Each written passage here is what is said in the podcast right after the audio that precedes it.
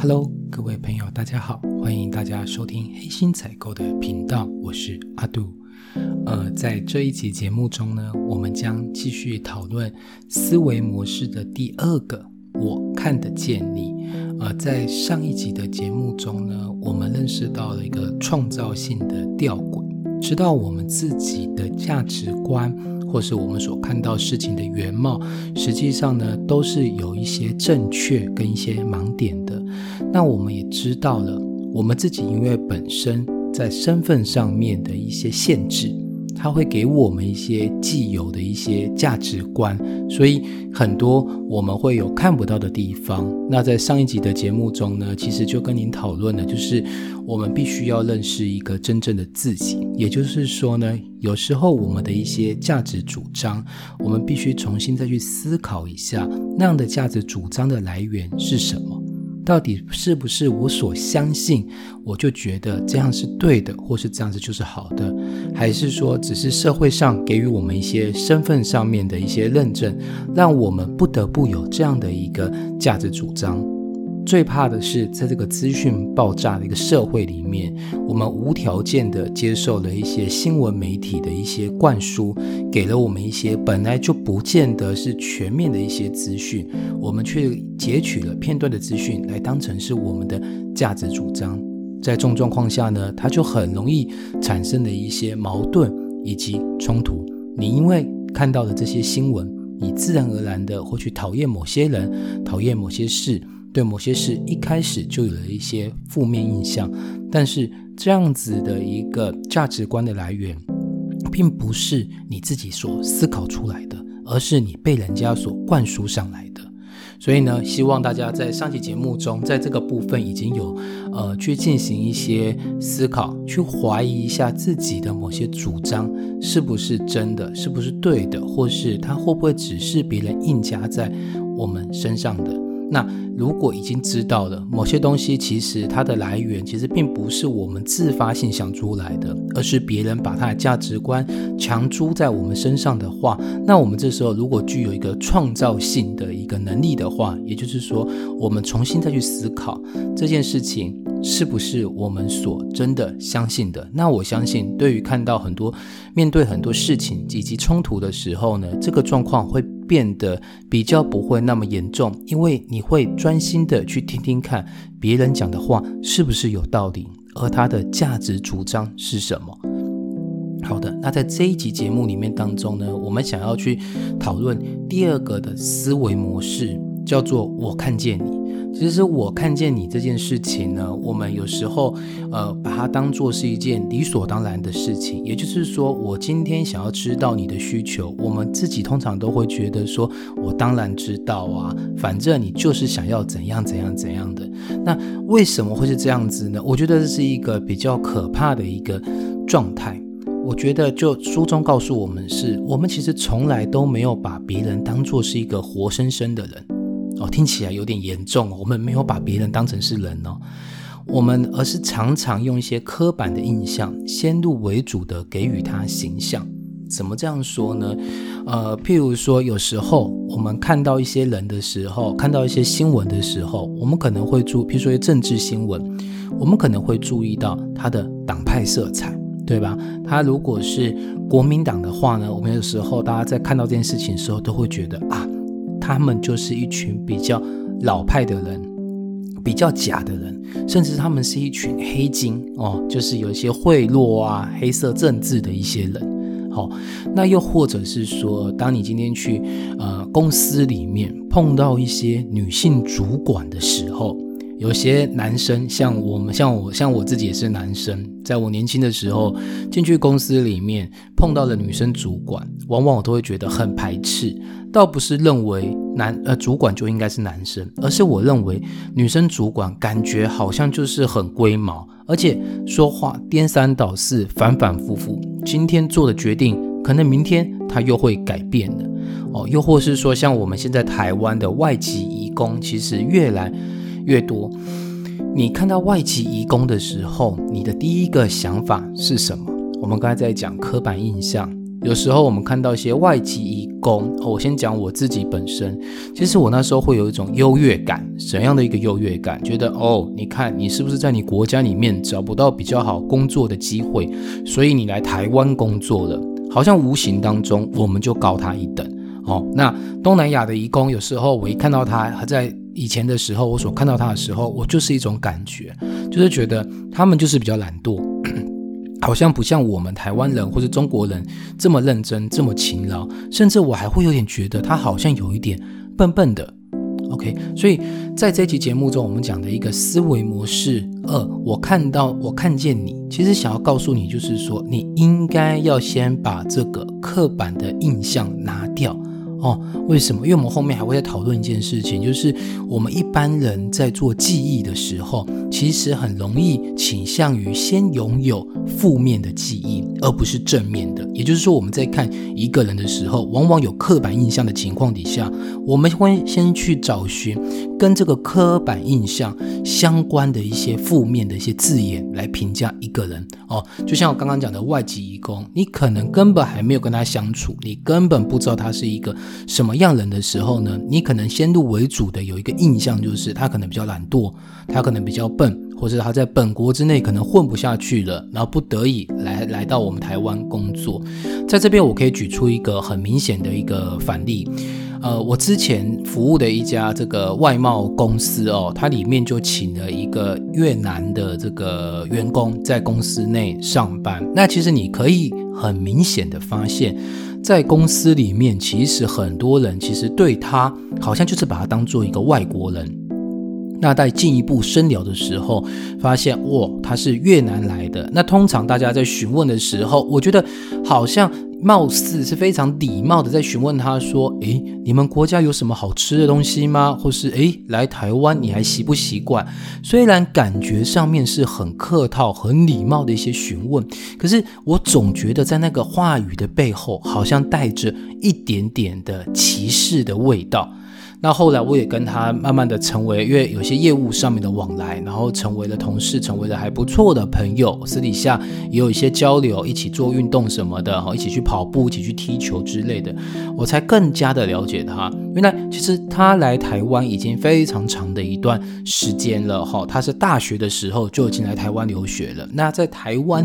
的教育体制当中，他已经拿到硕士学历。哦，他是台湾大学的硕士学历，台大的。那你如果不了解他，你单看他的外表以及他说他是越南来的这几个字眼的时候，你基本上就对他有了一些不是那么友善，甚至有些歧视的一些评价。可是你如果进一步去跟他相处的时候，你就会发现，其实他是一个非常勤劳，而且他是一个非常聪明的同事哦，而且也是一个。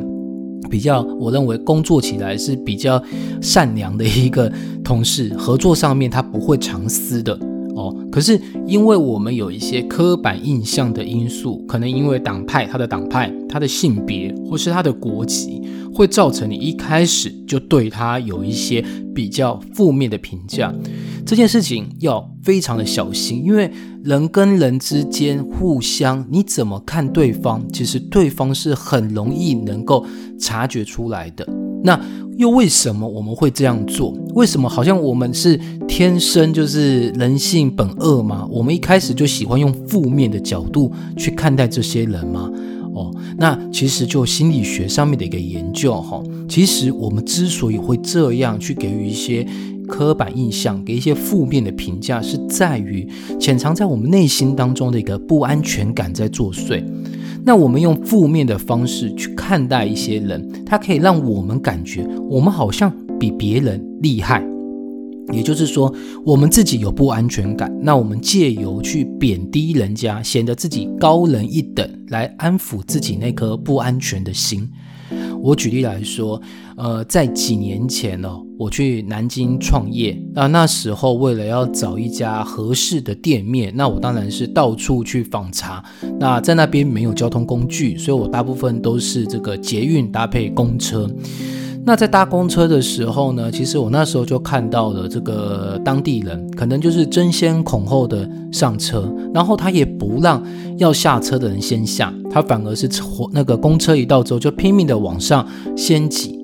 那我当下其实基本上就有一种不安全感，我就用那种负面的态度去看他们，就觉得说，哦，这未免也太野蛮了吧。哦，在台湾，我们现在哪有可能上公车还会不理让人家先下的，然后就直接冲上去？然后我们在台湾坐公车，哪里还有那种争先恐后的，一直拼命要往上挤的一种感觉？当下我就觉得，那时候应该也是我，呃，第一次去大陆，所以我马上心中就做了一个负面的评价，就是认同的，就是果然。这果然是一个文化比较落后的地方，大家没有基本的国民这个道德意识，然后也没有基本的礼仪哦，感觉好是那一种抢来抢去的一种比较低劣的民族。那时候我真的心中是有这样感觉的。那同时反过来看，嘿，我是台湾人，我不是当地人，所以我反而心中有着一定的一个优越感。哦，那为什么我当初会有这样想法？我现在在往回去想的时候，就是因为我当初是去了一个人生地不熟的地方，我很担心大家再这样挤着，再这样挤上去公车的话，我可能会上不了，因为我想要乖乖排队，我不喜欢跟人家在那边推推挤挤，所以我那时候心中可能有一个不安全感在作祟，就是，诶，我会不会上不了公车？好，所以我马上就一个负面的态度去看他们挤上公车的这样一个情形，然后试图用一种文化优越感来告诉自己说：“哦，其实我比他们优秀多了。那就算挤不上公车，好像也没关系，因为代表我是一个有文化的人。”哦，那可是呢，当我今天再回到台湾的时候呢，有时候我们会去这个，我自己住在新北板桥这边，那这边有几个大圆百哦，就是百货公司。结果我很讶异的是，其实我也看到同样的现象。那个大圆板那边有四台电梯，可是假日的时候人潮其实非常多哦，而且还有一些父母会带着小孩哦，那小孩可能还小，都必须坐着推车。就像我自己偶尔也会带着推车，因为我的小孩还小，去坐电梯。那你可以想象，四台电梯嘛，那这么多人要搭乘，甚至有人拿着手推车，手推车很占空间，它可能可以占了一两个人所能占的空间哦。那变成等这一台电梯就会等很久，这时候你就发现有趣的一幕出现了。当一台电梯你也好不容易等了五分钟才来到的时候呢，那个门一开，里面的人其实还没走出来，外面的人已经挤进去了。所以我发现当初我对大陆人的一个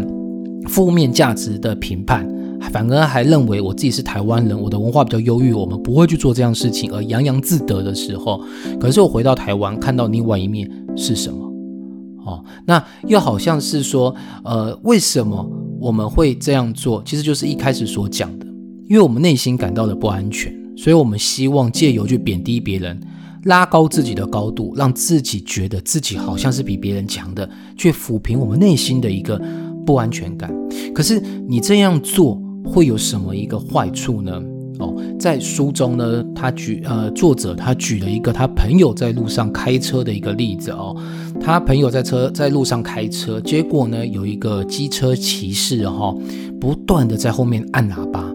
那他这个朋友就想说，哎，是不是我的呃发生了什么事情？对方其实是在提醒我，所以呢，他就把他的车速给减了下来。结果没想到，这时候这台摩托车机车骑士反而加速冲了过去，然后经过这个作者的朋友的旁边的时候呢，还骂了一句脏话。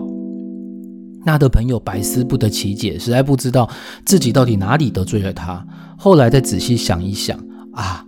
他好像在他的汽车保险杆上面贴了支持某一个政治人物的一个贴纸。哦，所以呢，这个骑士可能根本就不非常的不满意那个政治人物，所以呢，一看到有人在他的车上贴上了政治人物的一个贴纸之后，他马上把他的情绪发泄在下一个人身上。好，那他去骂这句脏话呢？我认为是他在贬低作者的一个朋友，意思是说你怎么那么傻，那么笨，会去相信这样一个政治人物？可是不知道你有没有感觉到，其实同时这个机车骑士他同时也贬低了他自己。他让他自己变成了一个意识形态的工具，也就是说，这个机车骑士他去卖这去骂这个开车的人的时候呢，他为什么要骂他？就因为他贴了一个政治人物的贴纸。那你到底是骂他贴了贴纸这件事情，还是骂他这个人，还是你是在骂这个政治人物？其实我大概可以理解，这个歧视他真正想要骂的应该是这个政治人物，可是由于他情绪可能过于激动，直接就骂骂了这个在开车的一个在开车的人的时候，你有没有发现他让他自己成为了一个意识形态的工具？也就是说呢，在一些政治人物在选举当中，当然想挑起对立，试图去贬低对手来抬高自家的身自家的身价。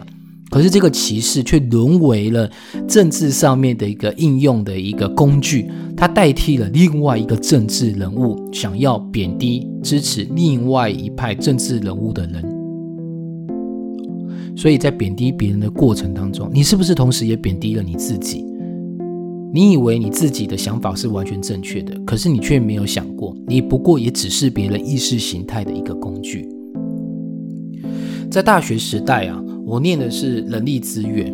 那其实我一直对。这个名称有些不是那么的理解，也就是说，当我们今天在听到资源这两件事情的时候，呃，第一个听到人力这两个字的时候，我总觉得它好像在形容的是有一点点像劳力型的工作，因为人力嘛，人的力量好像是劳力型的一个工作。再看到资源这两个字，其实我还蛮排斥的。我记得在我那个年代的小学哦，学校里面还有分所谓的。这个资优班，还有另外一个叫做资源班。资源班的意思好像就是一些跟不上大家进度进度的同学，他们所念的一个班级。那后来我又稍微去查了一下“人力资源”这几个字，到底大家对它的印象是什么呢？我突然发现呢，它好像是企业把员工当做了他的一个财产。员工就好像是他的一个应付账款一样，哦，那员工不被当作人，他被当做了是一个职务，或是他本身具有的能力的功能，然后在这个公司里面去做服务。我觉得他好像没有把员工当人在看，而是把它当成一种职务跟一种功能，但是他忽略了员工具有超越工作所需要的创造力、聪明才智和才华。如果你想想看，员工能够发挥他们的潜能，为公司还能够带来多大的好处？可是“人力资源”四个字，你也把它当成了公司的财产的时候，我认为它是一个负面的一个评价，因为你忽略掉了人的潜能。人不是只有他的一些平常在做的职务，或是他平常在执行这些职务所具有的功能而已，他应该有更深的一些潜能。我们举例来讲，这几年其实大家都还会提到的什么全面品质管理，它是怎么发生的呢？其实呢，全面品质管理最早在讲的其实是美国在讲的，但是呢，他们后来无法去把全面品质管理这概念落实下去。为什么？因为他们发现了一个冲突点。全面品质管理，它就是为了把品质去做提升。可是，在美国当下想法里，当你今天品质必须要去做提升的时候呢，你同时也提高了你的生产成本。他们无法把提高品质跟提高生产成本这两件事情分开来。他认为这两个是画上等号的。后来，全面品质管理在日本发扬光大。日本企业呢，他们觉得你提高品质。一定会提高成本吗？结果他们用的一个方法，他们把这样的一个全面品质提管理的一个概念下放到了基层的员工，他们并且为这个基层员工提供奖励。什么奖励？他希望员工不是只做好他自己手上的事而已，他希望员工能为公司提出意见。提出什么意见呢？提出能够提高品质，同时降低成本。的一个意见，如果你能够提出，我就可以提供给你奖励。最后面大家就知道嘛，Toyota 就是一个发展非常非常好的一个，就是一个汽车产业。其实他们当初就是最早在执行全面品质管理的公司。公司的主管老板把权力下放到基层员工身上，不再是员工的。职务或是功能，就把它这样做定位，而是开启了一些奖励措施，鼓励他们为公司去做更多的建议，能够提高品质，同时降低成本的一些建议。我认为这件事情呢，就让我们看到了，如果你常常都把别人给贬低的时候呢，你就失去了能够看到那个人真正发挥潜能，帮助公司能够带来更大效用的机会。那同样的，我们在贬低别人的时候，其实同时你也在贬低了你自己。也就是你通常可能你自己本身有着不安全感，所以你想借由贬低别人来抬高自己，也有可能你在贬低别人的过程当中，你也同时沦为了别人的使用工具。好，那这样的改变，除非我们去改变我们这样的一个想法，也就是说，我看见你的情况底下是你不能先为对方。贴上标签，也就是你不能用你的刻板印象，直接先觉得对方他的价值观是什么，他的立场是什么，甚至他是不是非常负面的，因为你常常会给予他一些负面的评价。那如果你今天想要学会第三种选择的话呢，那你一定要去做改变，你双方彼此之间的关系一定要是平等的。哦，它一定是彼此互相合作的，而不是说我来教你，应该是我们平等的来做交流。过去我在我呃上一家公司里面，哦，我非常非常讨厌我们公司的内部会议。那偏偏大公司它的内部会议很多，美其名呢，它是借由开会促进彼此部门之间的合作与了解，可是。每每呢，在开会的时候，我总是发现，好像两个部门永远都在针锋相对。那时候我自己所在的部门是采购部门，那与之开会的通常都是业务部门，也就是业务部门今天会借由会议当中来告诉我们他的需求是什么，而同时呢，我们采购也会在会议当中提出我们近期可能引进的新品和业务去做讨论。但是你可以很明显的感觉到一件事情。业务部门的主管和采购部门的主管常常都在针锋相对。我们采购部门主管最常讲的一句话就是：“停停停停停，你先听我说，你先让我说完。我不是这个意思，你先让我说完。”而业务部门呢，则是永远那个主管他的态度永远都是：“呃，我知道你的意思，可是我觉得，你有没有发现？”在每次的这个内部会议沟通当中，我觉得他们两个彼此之间是非常敌对的。也就是第一个，我没耐心听你讲完；第二个是，就算你讲的有道理，可是我这边也执行不了。他们陷入了一种针锋相对的一个状态，好像今天如果我同意了你的方案，就代表我示弱了。那只有在你提出方案的时候，我先要拼命的挡住你的方案，才代表我尽了我的一个责任。最厉害的是，其实两个主管到最后都在讲，其实我是为了公司在着想。其实我觉得很妙的是，假使两个人今天真实的为公司着想的时候，我们是不是应该下来看看，我们能不能达到什么样的共识，而不是在对方一提案的时候，马上就像刺猬一样警觉起来，先否定掉他的提案。在更早之前，有一家公司，我那时候也是采购部门，然后面对了匈牙利的一些业务。匈牙利是在欧洲东欧，那那时候我们公司在匈牙利那边设有分部。那这时候呢，我们台湾的采购必须常跟匈牙利的业务联络，想要知道他们需求。我记得我那时候最常听到的一套逻辑，说给你听。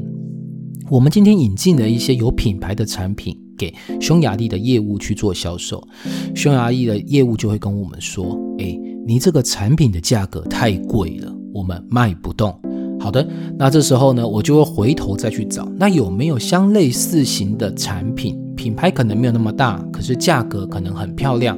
那当然偶尔还是会找到，再提供给他，他就会跟我们说：“哎，你这个就没有品牌啊，你这东西虽然便宜，可是没有品牌，人家不买单的。” OK，那这时候我当然就只好又回来，再重新再去找新的产品，因为我本身是做采购里面的 sourcing，我是做开发的，所以我一定要开发出新的产品去满足业务的需求。结果总算皇天不负苦心人，让我找到了一个稍微有品牌而价格又便宜的东西，再给业务去做销售的时候，业务回馈给我是什么？市场 slow，就是那时候可能碰到欧债风暴的状况底下呢，他就讲啊，我卖不动，因为虽然它有品牌，虽然它价格便宜，可是这个市场目前的经济状况不好，所以我卖不动。我发现那时候我在那家公司大概待了六年，我我觉得它是一个循环。当他今天你说市场 slow 的时候，你接下去跟他讨论该怎么做的时候，他可能又会跟你讲：哦，我需要一些便宜的产品。当你给他便宜的产品的时候，他就跟你说：哦，我需要这个产品要有品牌。当你给他又便宜又有品牌的产品的时候，他就会跟你讲市场 slow。哦，不断的巡回这个圆圈当中。那我无意去批判什么，因为我觉得每个人都有每个人的立场。可是呢，我觉得更健康的心态应该是，今天我们如果想要去找一个双赢的局面的话，我们应该要先撇开先天的刻板印象，也就是说，我们先不要为对方去贴上标签。就像我刚刚在讲的，我对匈牙利业务，其实在当时其实我已经贴上标签，我觉得他所有讲的话都是借口。他就只是卖不掉，可是其实我没有设身处地站在他的角度去帮他着想的是，他到底为什么卖不掉？我讲起来，他说产品贵，他说没品牌，他说虽然有品牌，有有有好的价格，可是市场哦经济状况不好，卖不掉。其实这种东西，我也应该要有同理心的帮他先去思考到他可能会碰到这些问题，而不是认为说他一切都只是借口。好，那更健康的心态应该是，我们要先撇开掉这些刻板的印象，你要去发现对方他跟我们一样，跟我们自己本身一样，都会有优点，都有缺点，每个人都一样，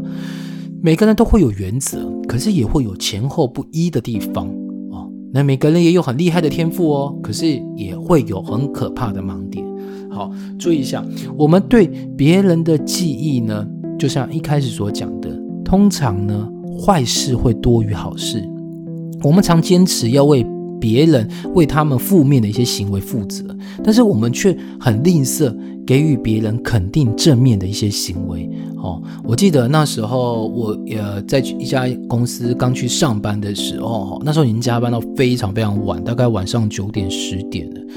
然后做的就已经有点心疲力尽了。结果呢，我们主管跑来跟我说一句话，他说：“哎。”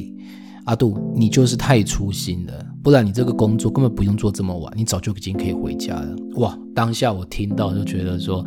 这个负面情绪压力很大，就觉得我已经做这么晚了，不然你还希望我怎么办呢？可是这时候就有一个我后来蛮喜欢的一个业务主管就跑来跟我说，他跟我说：“哇，刚上班就这么拼啊！哦，年轻人有前途。”我觉得这都是同样一个行为。可是呢，却有正反两面的一个评价，我的主管评价跟这个业务主管的评价，所以我会建议大家，我们要去减少一些我们对别人的负面评价。哦，为什么？因为我们常去做这种负面评价呢？就像一开始所讲的，我们也会投射了自己负面的想法。哦，还记得我们刚才讲的一个，就是有人在他的车子的保险杆后端贴了某个政治人物支持的标语，结果另外一个人却，呃，去。哦，对他骂脏话。其实你不要忘记了，当你去做这些负面评价的时候，也代表了其实你已经被别人的负呃被别人给利用了，对吧？好的，那在这一集节目当中，我主要想要跟你聊的就是，我们不要轻易随便的去帮人家贴上标签，尤其我们要切记的是，我们很容易记住别人负面的事情。而我们很难去记住别人正面的事情，这部分我也在努力，也希望我们大家能够一起成长进步。好的，在下一集的节目先预告，我会再告诉你思维模式的第三个，叫做我努力了解你。它需要利用一些方法及步骤，让我们能够专心的去看到别人的需求，来达到一个双赢的一个局面。好的，希望今天的节目你会喜欢，我们下次再见，拜拜。